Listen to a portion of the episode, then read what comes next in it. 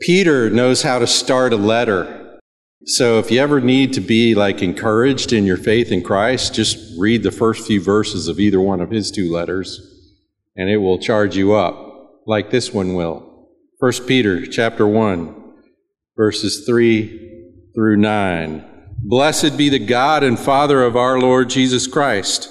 According to his great mercy, he has caused us to be born again to a living hope through the resurrection of Jesus Christ from the dead to an inheritance that is imperishable, undefiled, and unfading, kept in heaven for you, who by God's power are being guarded through faith for a salvation ready to be revealed in the last time.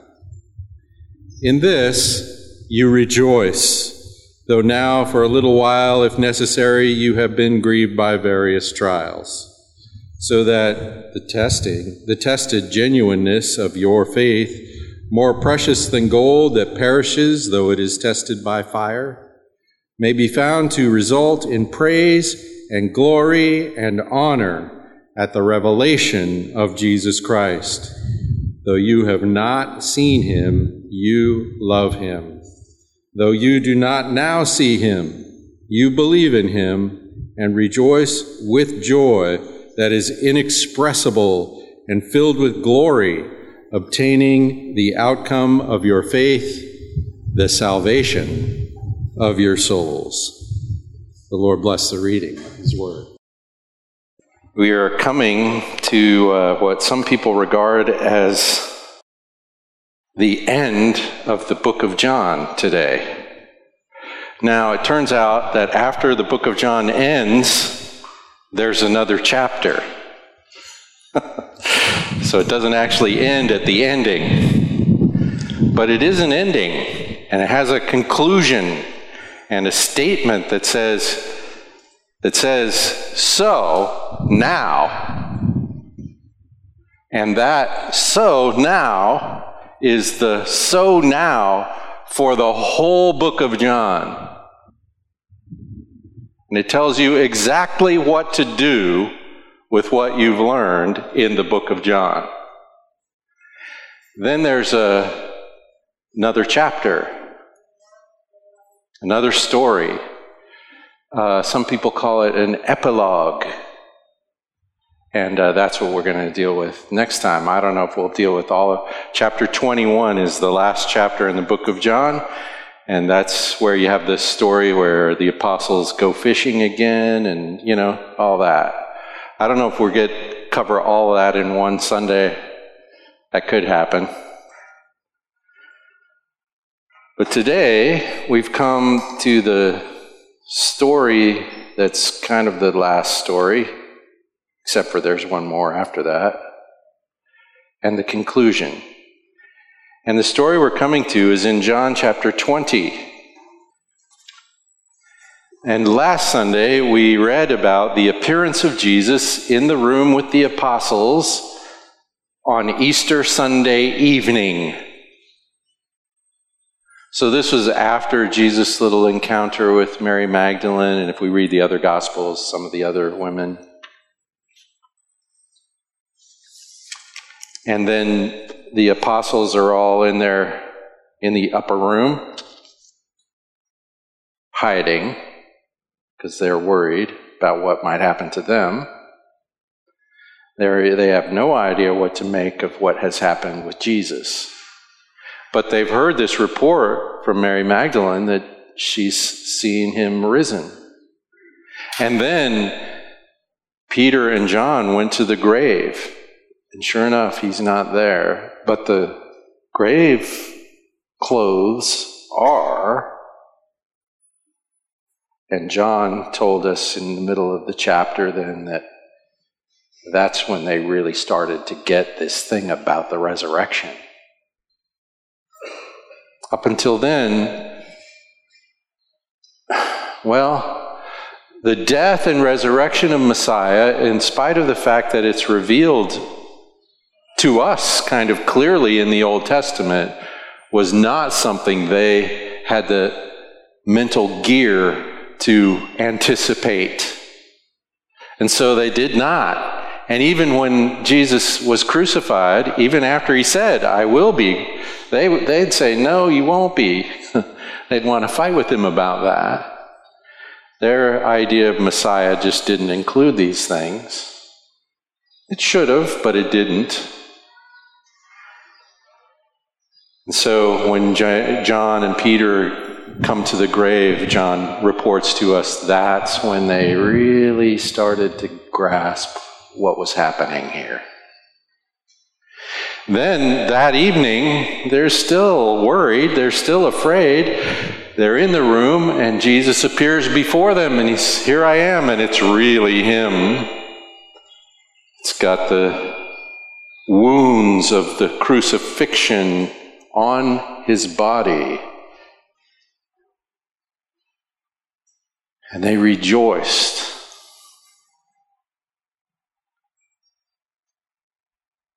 Jesus declares peace to them.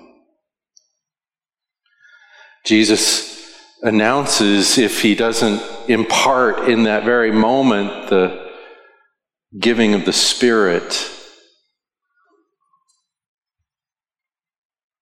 then in verse 24, we read this But Thomas, one of the twelve, called Didymus. In some translations, you'll see that translated, it means the twin. Anyway, we don't know if it's his name or a description of who he, what kind of person he was, but in any case, Thomas was not with them when Jesus came. There's no explanation of given for that, he's just not there. So, of course, the other disciples, when they see Thomas, they're saying, We've seen the Lord. We've seen the Lord. We've seen the, I imagine they described the whole experience, including we saw the, he showed us his hands inside. It was really him. And Thomas says, Unless I see his hands, the imprint of the nails, put my finger into the place of the nails touch. Like, I want to f- know it's not some kind of ghost or apparition. Now, we sometimes, Thomas, of course, has a nickname. He's called Doubting Thomas. Poor guy. I'm not sure he's any more doubting than any of us, but in any case, he's a little more uh, straightforward about things. We read about Thomas back when Jesus said, We're going to Jerusalem, and says, Well, let's go too, so we can all die. That gives you a little glimpse into something of his personality, maybe.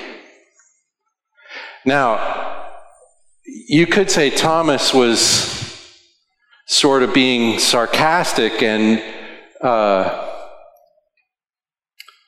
you know, he was arguing against the idea of going to Jerusalem, but you might also say Thomas was expressing his commitment to Christ.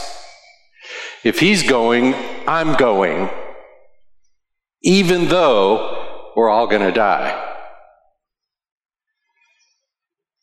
This gives you some glimpse, maybe, into what kind of person Thomas was, but now he says, unless I see it, put my hand, put my finger in the nail print, put my hand into his side. Ugh. What's he saying? He's saying, I need to witness it myself.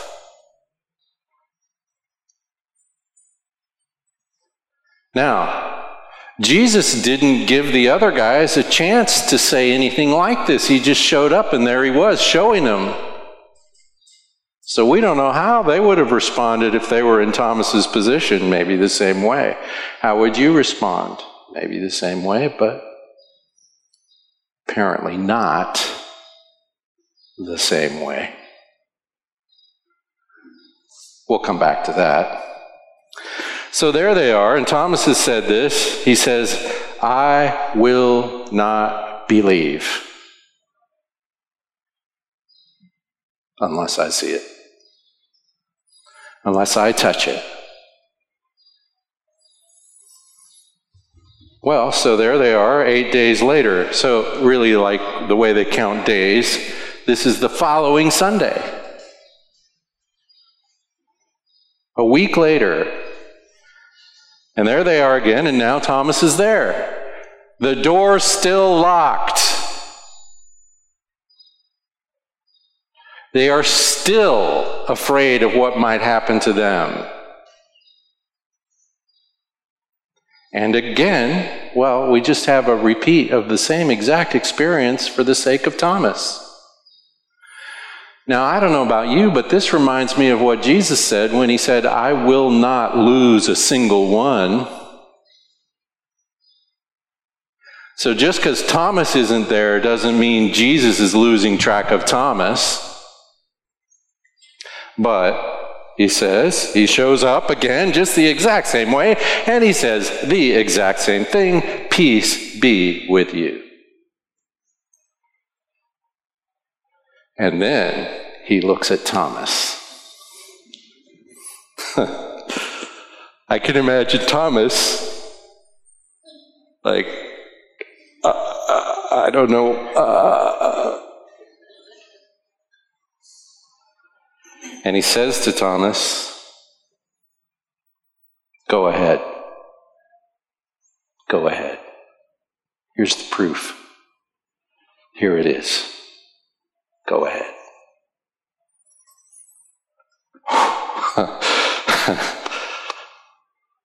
wow. Reach here with your finger and see my hands. Reach here with your hand and put it into my side. You're looking for proof, Thomas. Here's the proof. Here I am.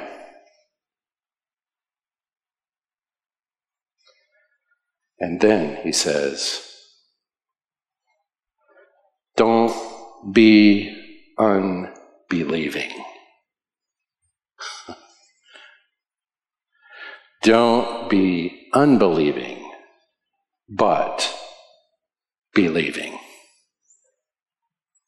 You see, in encountering Christ, there's a separation of souls into unbelieving and believing. And Jesus is looking Thomas in the eye and he's saying, Don't go there, stay here.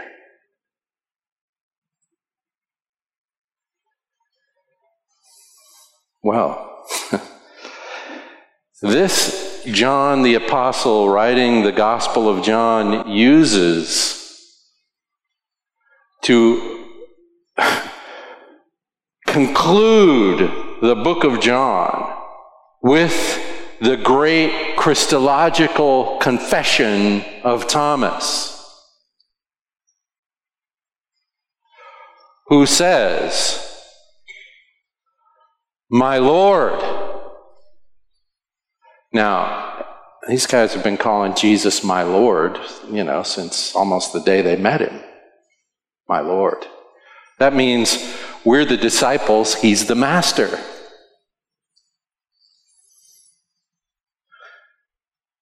But he doesn't stop there. He's not just saying, Oh, it really is you, my Lord. He says, My Lord and my God.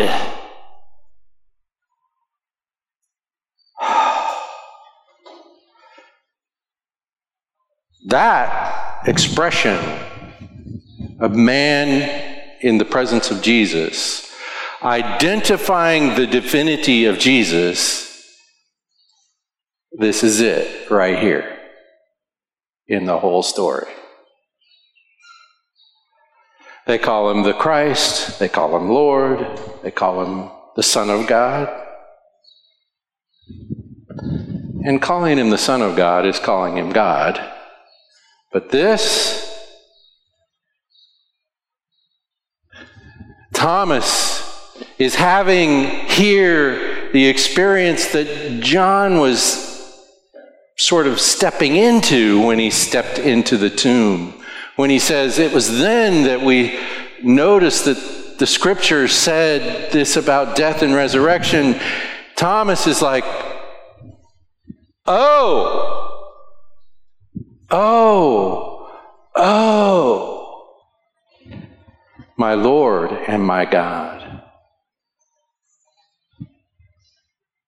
When he realized the reality of the resurrection, Thomas confesses the divinity of Jesus, the man risen from the dead.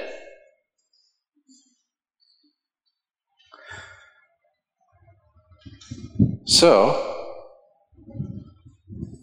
John says, so then, after telling us this story of, of Thomas, and Thomas concluding this story by saying, My Lord and my God, John says, So then,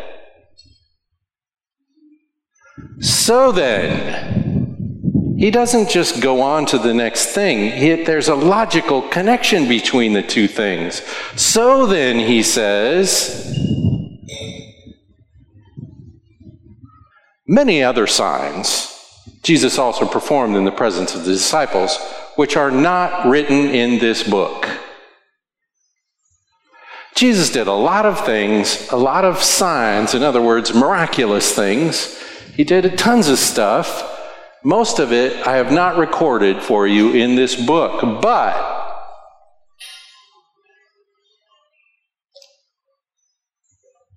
these are written for a reason. I'm sorry, I left out something. When Thomas says, My Lord and my God, Jesus says, he responds to that, You, you believe because you've seen me. Sometimes when they translate that, they'd make it a question Do you believe because you've seen me? I think it's a statement. You believe because you've seen me.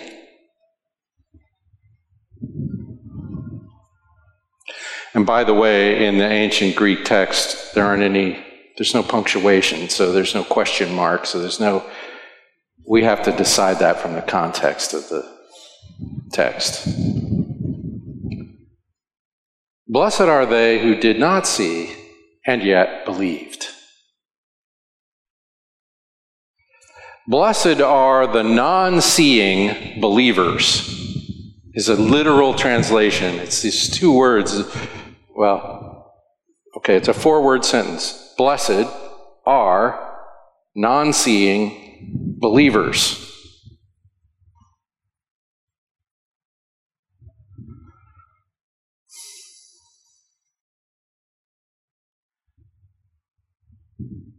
Who are the readers of the book of John, including you and me. the non seeing believers. And the word blessed here, sometimes gets translated happy. It's like in the word in the all the blessings in the Sermon on the Mount, blessed are the poor in spirit, blessed are, blessed are, all those, that's the same word, blessed. It means to be, to, to be satisfied in the work of God on your behalf. blessed. Happy, sometimes it's translated, which to me seems like a really kind of superficial translation of this word, but in any case, happy because things are right with you. And so the non seeing believers, Jesus declares here, are satisfied because God has made it right with them. Then John says, So then, Jesus did a lot of things, most of which are not written in this book, but these have been written. These have been written. Now you might ask, how do the non seeing believers come to believe without seeing? The answer to that question is these have been written. It's in the written that we come to see Christ. It's in the book of John that we come to see Christ. These things have been written. Now, I would also say to you, by the way, that itself will not be sufficient. There are plenty of people who have read what is written and not believed. So there's more to it than just that. But if you ask the question, how does anyone see Jesus in this period of Jesus' physical absence from the world? The answer is things have been written. The testimony of those who saw is given. So we, the unseeing believers, believe on the basis of what was written by the seeing believers. And John, of course, makes a big deal out about out of what kind of that he's a witness of these things, that he saw them himself. Peter does the same thing in his writings. Paul even does the same things. He says, I saw him face to face, in person, Paul saw him, even though after, I mean, special case in that case. Which Paul says puts him last among the apostles, which is interesting. So these things are written, we believe on the basis of what others saw. And then he says, These things have been written so that you may believe. That you may believe. That you may believe. Who is you that may believe? The people for whom John wrote this gospel, including us.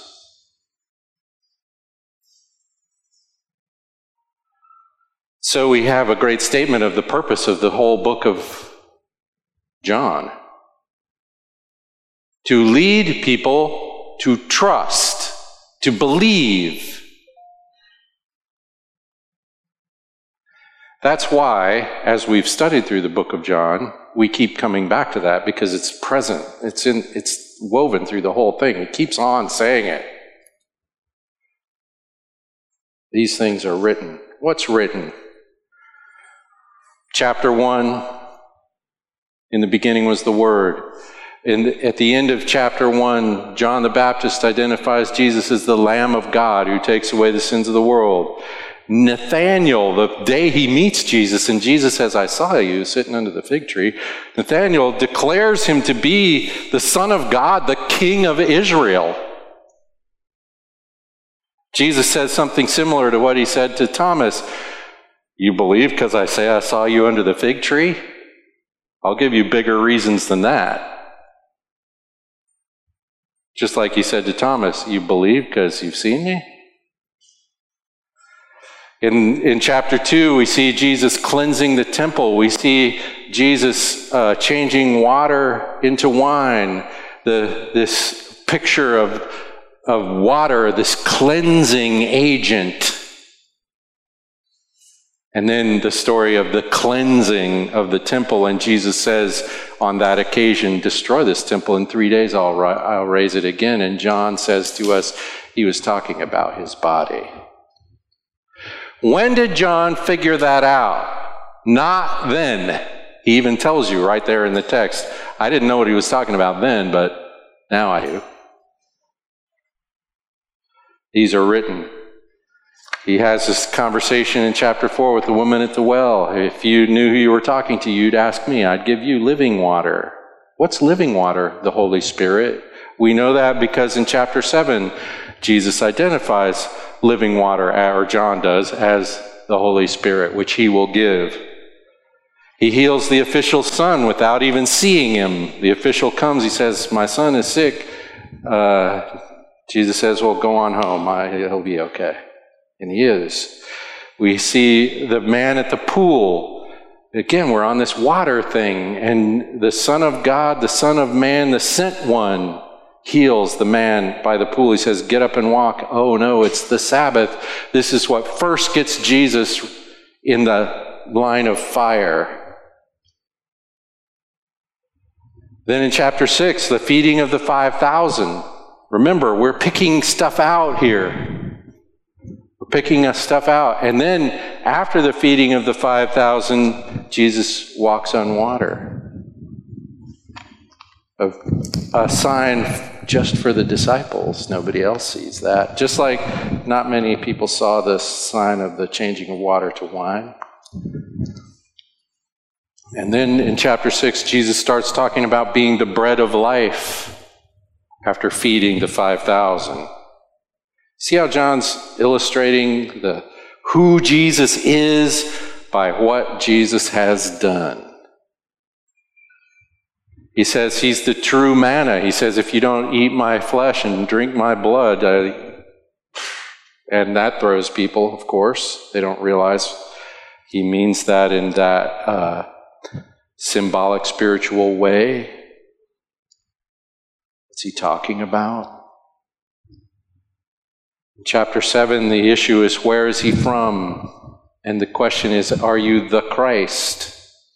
In chapter 8, he's the light of the world, and he has this argument about who the children of Abraham was. And he says, Before Abraham was, I am. Oh, man, that really got them upset, because that's i am God. That is what Thomas finally notices when he says, My Lord and my God. In chapter 9, he heals the man born blind, and then after that, we have a long discussion about the light of the world. And the people who think they see are the real blind people. In chapter 10, he presents himself as the door of the sheep. It's funny because John mentioned in the story about the healing of the man by the pool, in what chapter was that? Chapter 5? He mentions that the pool is next to the sheep gate. I, you think that's an accident? Anyway, then he says, I am the sheep gate. I'm the way in and out for the true sheep. And he says, right there in chapter 10, the good shepherd, my sheep hear my voice and they follow. What happened when Thomas saw the risen Jesus? There was no doubt. He followed.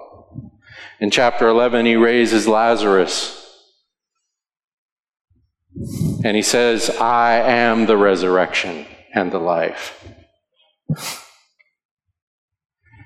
In chapter 12, we see Jesus proclaimed to be the anointed Messiah, the Christ. Hosanna, Hosanna. Blessed is he who comes in the name of the Lord. This follows Mary uh, washing Jesus' feet with the crazy expensive perfume, and Jesus announcing that she's anointing him for burial. You know that the word Christ, Messiah, means literally anointed one. And it's what happened when Samuel poured the oil on David and anointed him king of Israel. And then the very next thing in the story is the people of Israel shouting, Hosanna, Hosanna, blessed who is he who comes in the name of the Lord, the son of David. Of course, Jesus wasn't the Christ they expected, so they changed their minds. That's when Jesus starts announcing his death in the book of John. And then in chapter 13, we come to the whole upper room discourse, which I'm not going to go through again because we just finished that part. These are written that you may believe. That you may believe. That you may believe something particular, he says, that Jesus is the Christ, the Son of God. So it's about correctly identifying Jesus. Jesus is the one sent by God, anointed king. You have all the I am statements of the book of John, some of which we've just reviewed. Do you correctly identify Jesus? Do you believe that he is the Christ, the Son of God? You could say this these seven other ways. I am the bread of life. I am the light of the world. I am the door of the sheepfold. I am the good shepherd. I am the resurrection and the life. In chapter 14, I am the way, the truth, and the life. No one comes to the Father except by me. And then in chapter 15, I am the true vine. Without me, you can do nothing. You're not alive if you don't abide in the vine. And so he says here, these are written that you may believe that Jesus is the Christ, the Son of God Oh, I, there's one more I am statement. There's the famous seven, and then there's the one before Abraham was I am. The Son of God, the Eternal One made flesh, dwelling among us, giving his life a sacrifice for sin, and now standing risen before us. And John says, There's a reason I wrote all this down for the sake of your believing.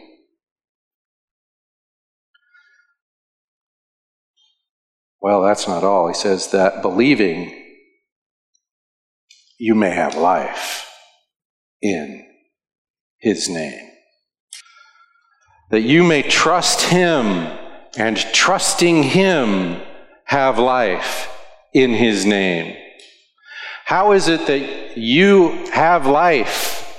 And I don't mean the sort of life everyone has, but I mean the real life that lasts and that is actual life, which means life in fellowship with the living God, the source of life.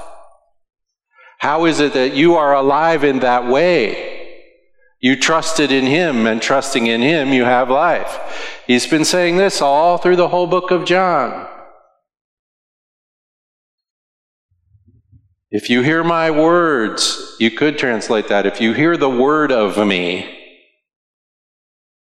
and believe in him who sent me, whoever hears my words and believes in him who sent me has eternal life and shall not come into judgment, but has passed from death into life. As we saw last week in chapter 3, he says, I, don't, I didn't come into the world to condemn anyone, to judge anyone, but to save. The reason he's not here to judge is because everyone's already been judged. He says, if you don't believe, you're condemned already dead. Those who have the Son have life, John says in 1 John, I think, chapter 5. Those who have the Son have life. Those who do not have the Son do not have life. And so he says, I've written down the story, my account of the story, which is so different from the other three. But my account of the story, I've selected these things to write for you, these signs. And you could argue that everything Jesus ever does in the book of John is some kind of sign because it is always, he says, always, every time, all the time, the simple obedience of the Father's command at all. He's only doing God's business. He never does anything else. And so everything he does is a demonstration of the glory of God on the earth.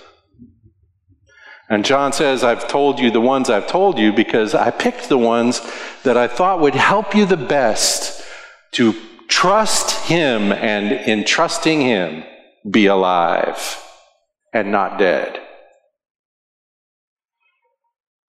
Trusting Him, have life in His name.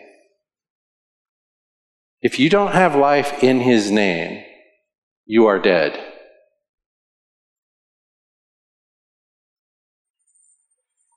So I would say what Jesus said to Thomas is what the whole book of John says to everyone, us included. Jesus says to Thomas, Don't be unbelieving, be believing. Now, this, I think, is mostly about people coming to where Thomas came and going, Oh, coming to where the apostles came and saying, Oh, I believe. That, you know, that first decision to be believing and not unbelieving. But here's the thing. You might, you've been a Christian maybe for a few days. Are you done? How do you walk in the Christian faith? Believing in Him and by believing, having His life. This is always the foundation and always the ground from which we operate. This is why when Paul describes the right response to the gospel in Romans chapter 12. I beseech you, therefore, brothers, by the mercies of God, according to the gospel you've now heard, because I've so well elaborated it, according to the gospel that you present your bodies a living sacrifice. Here's a way you could say that believe, trust yourself to Him. When he says, present your bodies as a living sacrifice, holy, acceptable to God, that's all that means. Trust yourself to him.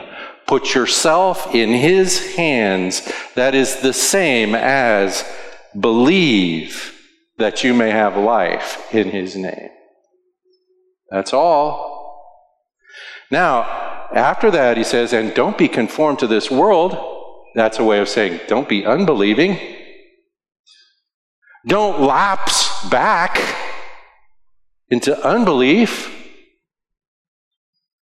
but be transformed by the renewing of your mind so that you are always correctly identifying who Jesus is and what he has done and your place in his economy, his kingdom, his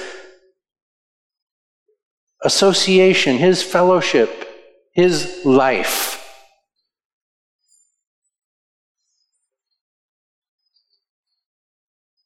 Be transformed by that.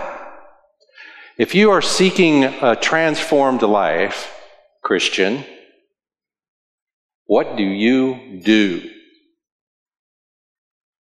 Now, there's lots of things people do. We do all these spiritual disciplines and all this stuff. We read our Bibles, we pray, we meditate, we go to church, we have our quiet time, blah, blah, blah. We do all these things. And if you do not encounter Christ and increase in faith, all of those things are a grand waste of your effort. This is not magic, like, okay, I read my Bible, so God's going to bless me, and I, you know. No. When you see Christ and you put your faith in Christ, you are transformed. That's why reading your Bible works. When you pray, if you're not, if you're just uttering, if you're just giving God, you know, His daily to-do list for you, uh, okay, uh, he's happy to be having the conversation, but that's what counts. That you're living in some kind of fellowship with the living God is what transforms you. Not whether or not he gives you the car you want, the wife you want, the school you want, the job you want, the money you want, the blah, blah, blah, blah, blah. None of that matters. But do you have fellowship with the living God and Christ by the Spirit dwelling in you matters. That's what transforms you. That you may believe, and believing have life in his name. So I say to you, Christian, I know you believe. You believe. Thomas believed, the apostles believed, you believed. You didn't have to see, you didn't have to stand there in front of I'm sorry, I have to rephrase that. You didn't get to stand there in front of Jesus and have him say, Here I am.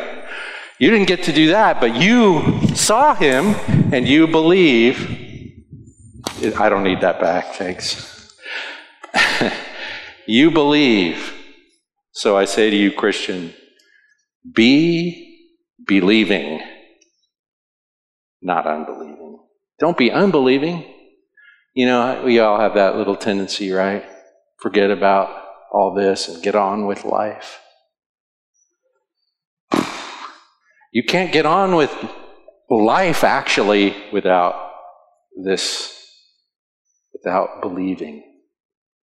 Be believing. Be believing. Father, thank you for the Gospel of John,